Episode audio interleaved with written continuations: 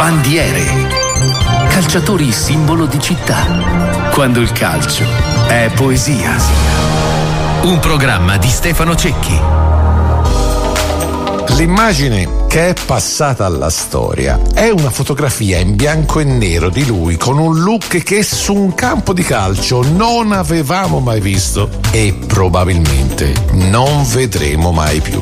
È il primo febbraio del millenovecentosettantasei, a Verona arriva la Fiorentina e l'allenatore degli scaligeri Ferruccio Valcareggi si accorge che in lui c'è qualcosa che non va. Ha fatto l'alba con un amante e i segni della notte d'amore sul suo viso si vedono e come. Così Uccio, uomo di mondo, lo chiama da una parte e gli dice: oggi non giochi, oggi vai in panchina. Cosa? Gli risponde lui. Tu metti in panchina uno dei più grandi giocatori al mondo? E allora io ti stupirò in un altro modo. Fu di parola. Qualche minuto dopo il Bentegodi esplose in un boato vedendo un calciatore sedersi in panchina con indosso una pelliccia bianca di lupo e un cappello da cowboy a coprirgli il volto. Sì sì, una pelliccia bianca che gli aveva regalato la sua amante poco prima accanto alle tute degli altri calciatori. Così Verona, che già lo adorava per i suoi gol spettacolari,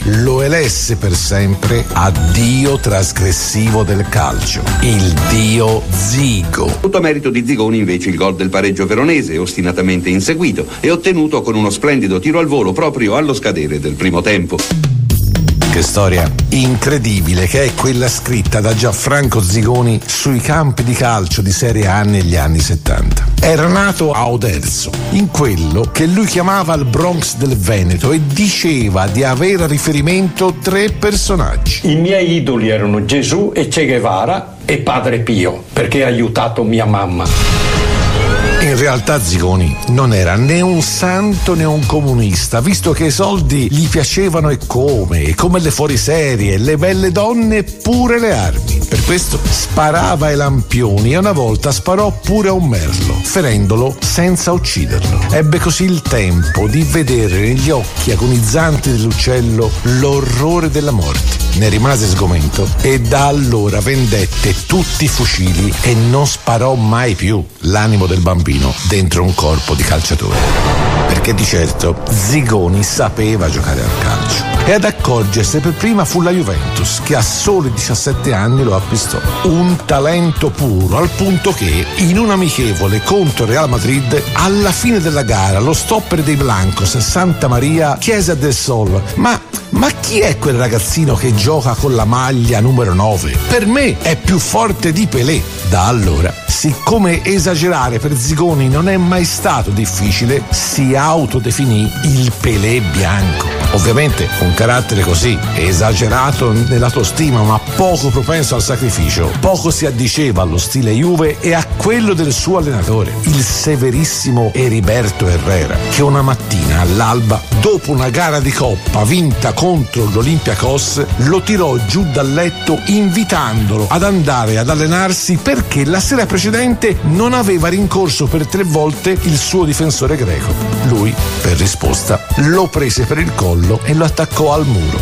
Non poteva funzionare. Allenamenti, costrizioni, non si può né bere né mangiare. E lì giocato a calcio, ma non con la passione, non con la voglia di essere il numero uno, perché potevo essere il numero uno. Così Zigoni dalla Juventus nel millenovecentosettanta passò alla Roma, che è un po' come mandare Lucignolo nel paese dei Balocchi. E lui nella capitale, più che i gol, dodici in quarantotto partite, si ricorda altro. Si ricordano le feste nel suo attico sulla Cassia, dove scorreva birra a litri. Si ricordano le conquiste femminili in serie, la storia travolgente con Laura Antonelli, la bellissima Laura Antonelli, e la grande amicizia con il povero Alessandro Momo. Tutta roba che alla fine contribuì ad allontanarlo da Roma e a portarlo in Veneto, a Verona, dove Zigoni diventò leggenda.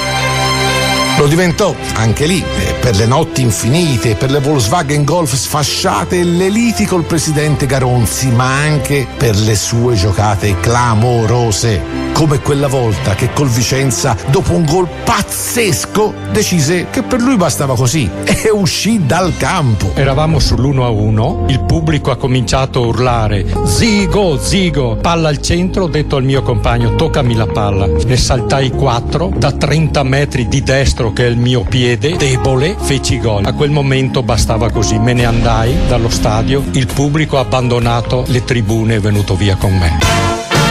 O quella volta che per orgoglio trascinò il Verona alla vittoria col Milan, negando così lo scudetto ai rossoneri in quella che da quel giorno diventerà la Fatal Verona. Entrando in campo vedo tutto lo stadio rosso-nero. Ho detto ma sono ubriaco o ho sbagliato stadio? Mi sembra che questo è il nostro stadio, è giallo-blu. Come si permettono? Mentre si va verso il centrocampo, il mio grande amico Mazzanti, gli dico pantofola, ma credono di vincere oggi quelli lì, ma non sanno che oggi perdono. Primo Zigo, guarda, anche un pareggio andrebbe bene, nonno. Quando prendi la palla talla a me, ci penso io. Leggenda poi lo diventò anche per le liti con gli arbitri, come quando a un guardialinee che gli chiese conto di una parola di troppo mentre stava uscendo dal campo col compagno di squadra Galoppa, disse testualmente: come ti permetti di interrompermi mentre sto parlando col mio amico? Quella bandierina te la cacci su per il... Risultato: sei giornate di squalifica e sei mesi di stipendio pignorati. Il prezzo della mia libertà di opinione, commentò lui. Di certo questo carattere non lo aiutò nemmeno con la nazionale. Tre convocazioni, una sola gara disputata con la Romania. La notte prima della partita, al bancone del bar dell'albergo, Giuliano, il suo compagno di squadra, lo beccò con un enorme bicchiere di whisky in mano. Ma sei matto? Gli disse. No, non sono matto, sono Zigoni. Io non, non ero ribelle o sregolato, io sono nato così, un, un ragazzo libero che giocava a calcio perché gli piaceva giocare e non per denaro. Dio Zigo, manifesto dell'eccesso in purezza, di chi trasgrediva con l'innocenza dell'adolescente non contaminato da nessun demone, fosse questo il denaro o la celebrità. Che bandiera nitida da sventolare in faccia al calcio di plastica di oggi. Bandiere, calciatori simbolo di città, quando il calcio è poesia. Un programma di Stefano Cecchi.